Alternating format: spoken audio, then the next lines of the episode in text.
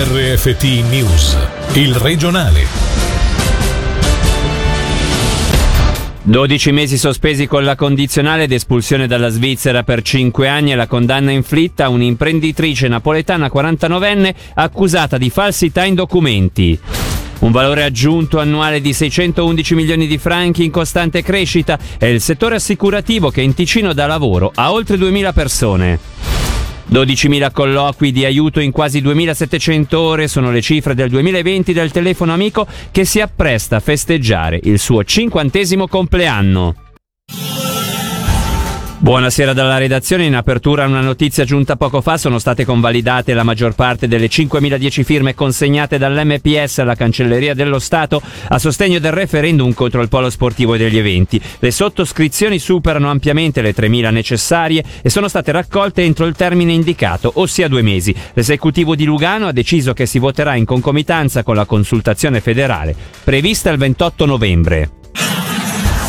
Condannata nonostante anche oggi non si sia presentata in aula. Stiamo parlando di un'imprenditrice napoletana 49enne accusata di aver falsificato documenti per trasferire la sua società dall'Italia al Ticino nonostante una lunga serie di reati patrimoniali e societari. Dovrà scontare 12 mesi sospesi con la condizionale ed è stata espulsa dalla Svizzera per i prossimi 5 anni. Sentiamo Selina Lomia.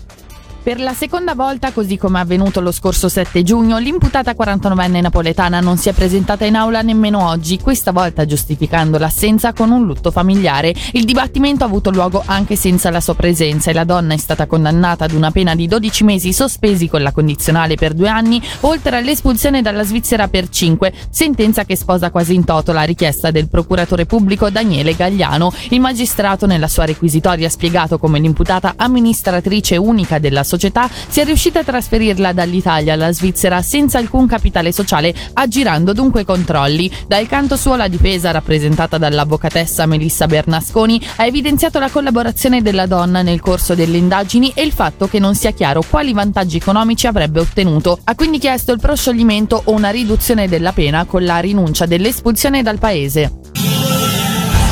Aveva importato dall'Italia due elicotteri militari in Svizzera. È stato assolto in via definitiva l'imprenditore di Cresciano che era accusato di tentata infrazione alla legge sul materiale bellico. Ci dice di più Michele Sedili. Il Ministero Pubblico della Confederazione non ricorrerà al Tribunale federale contro il proscioglimento dell'imprenditore. Il 56enne di Cresciano aveva importato in Svizzera due elicotteri militari in disuso senza farne richiesta alla Segreteria di Stato per l'Economia. Così diventa definitiva la sentenza della Corte d'Appello del Tribunale federale di Bellinzona che aveva respinto il ricorso mosso dal procuratore federale Sergio Mastroianni contro la soluzione decisa in primo grado. I giudici di primo e secondo grado hanno stabilito che i due velivoli velivoli non erano pronti all'uso se non con lunghe elaborazioni, stimate per una decina di milioni di franchi. Come riporta la regione, erano infatti stati smantellati e dimilitarizzati dalla Marina italiana prima che venissero messi all'asta. L'imprenditore intendeva infatti rivendere le carlinghe all'industria cinematografica. La Corte d'Appello ha ordinato il dissequestro dei mezzi. La richiesta di 134.000 franchi come risarcimento per il mancato guadagno sarà inoltrata al foro civile. La Corte d'Appello ha addossato la conferenza Confederazione 5.000 franchi di spese processuali e 10.000 di spese legali, al fronte di una proposta di pena pecuniaria esigua. In Ticino il campo assicurativo genera un valore aggiunto annuale di 611 milioni di franchi, di cui il 58% nel Luganese, e cresce a un ritmo maggiore rispetto al resto dell'economia cantonale. Lo dice lo studio realizzato da Bac Economics che evidenzia come questo campo dia lavoro a più di 2000 persone e generi il 2% del valore aggiunto totale del cantone. Questo anche grazie alle grandi compagnie che con le loro sedi dislocate pure a sud delle Alpi sostengono il tessuto economico regionale con una rete di operatori operatori sparsa in maniera capillare a coprire ogni angolo del territorio. Dati rilevanti quindi, nonostante la pandemia, come ci spiega Samuele Donnini, presidente della sezione ticinese dell'Associazione svizzera degli assicuratori.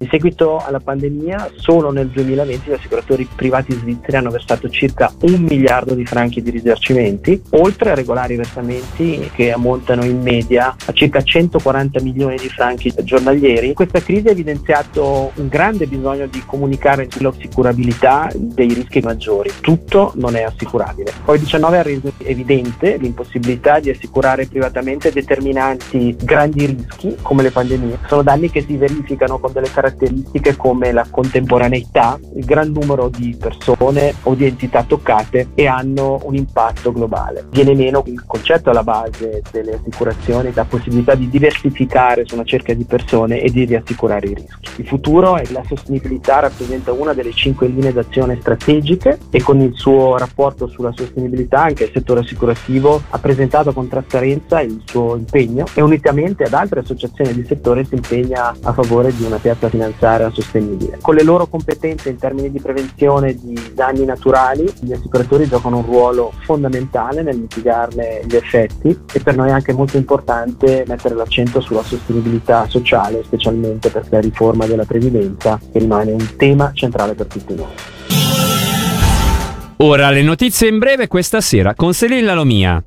La Commissione della concorrenza estende l'inchiesta su possibili accordi sugli appalti nel campo della costruzione nel Moesano anche in Ticino. Sono infatti emersi elementi secondo i quali altre tre società potrebbero essere coinvolte. Due di queste hanno sede nel nostro cantone. In Svizzera i frontalieri sono il doppio rispetto a 25 anni fa. Se a metà degli anni 90 se ne contavano 140.000, a fine 2020 il loro numero è salito a 343.000. Il Ticino guida la classifica se si considera la quota dei frontalieri sul totale di persone occupate. A rivelare i dati l'Ufficio federale di statistica. La Swiss Football League ha pubblicato il calendario del massimo campionato svizzero di calcio 2020-2021. Il Lugano debutterà al secondo giorno, il 25 luglio, ospitando lo Zurigo a Cornaredo. La prima fase terminerà il 19 dicembre con pausa invernale fino a fine gennaio. La Super League si concluderà il 22 maggio.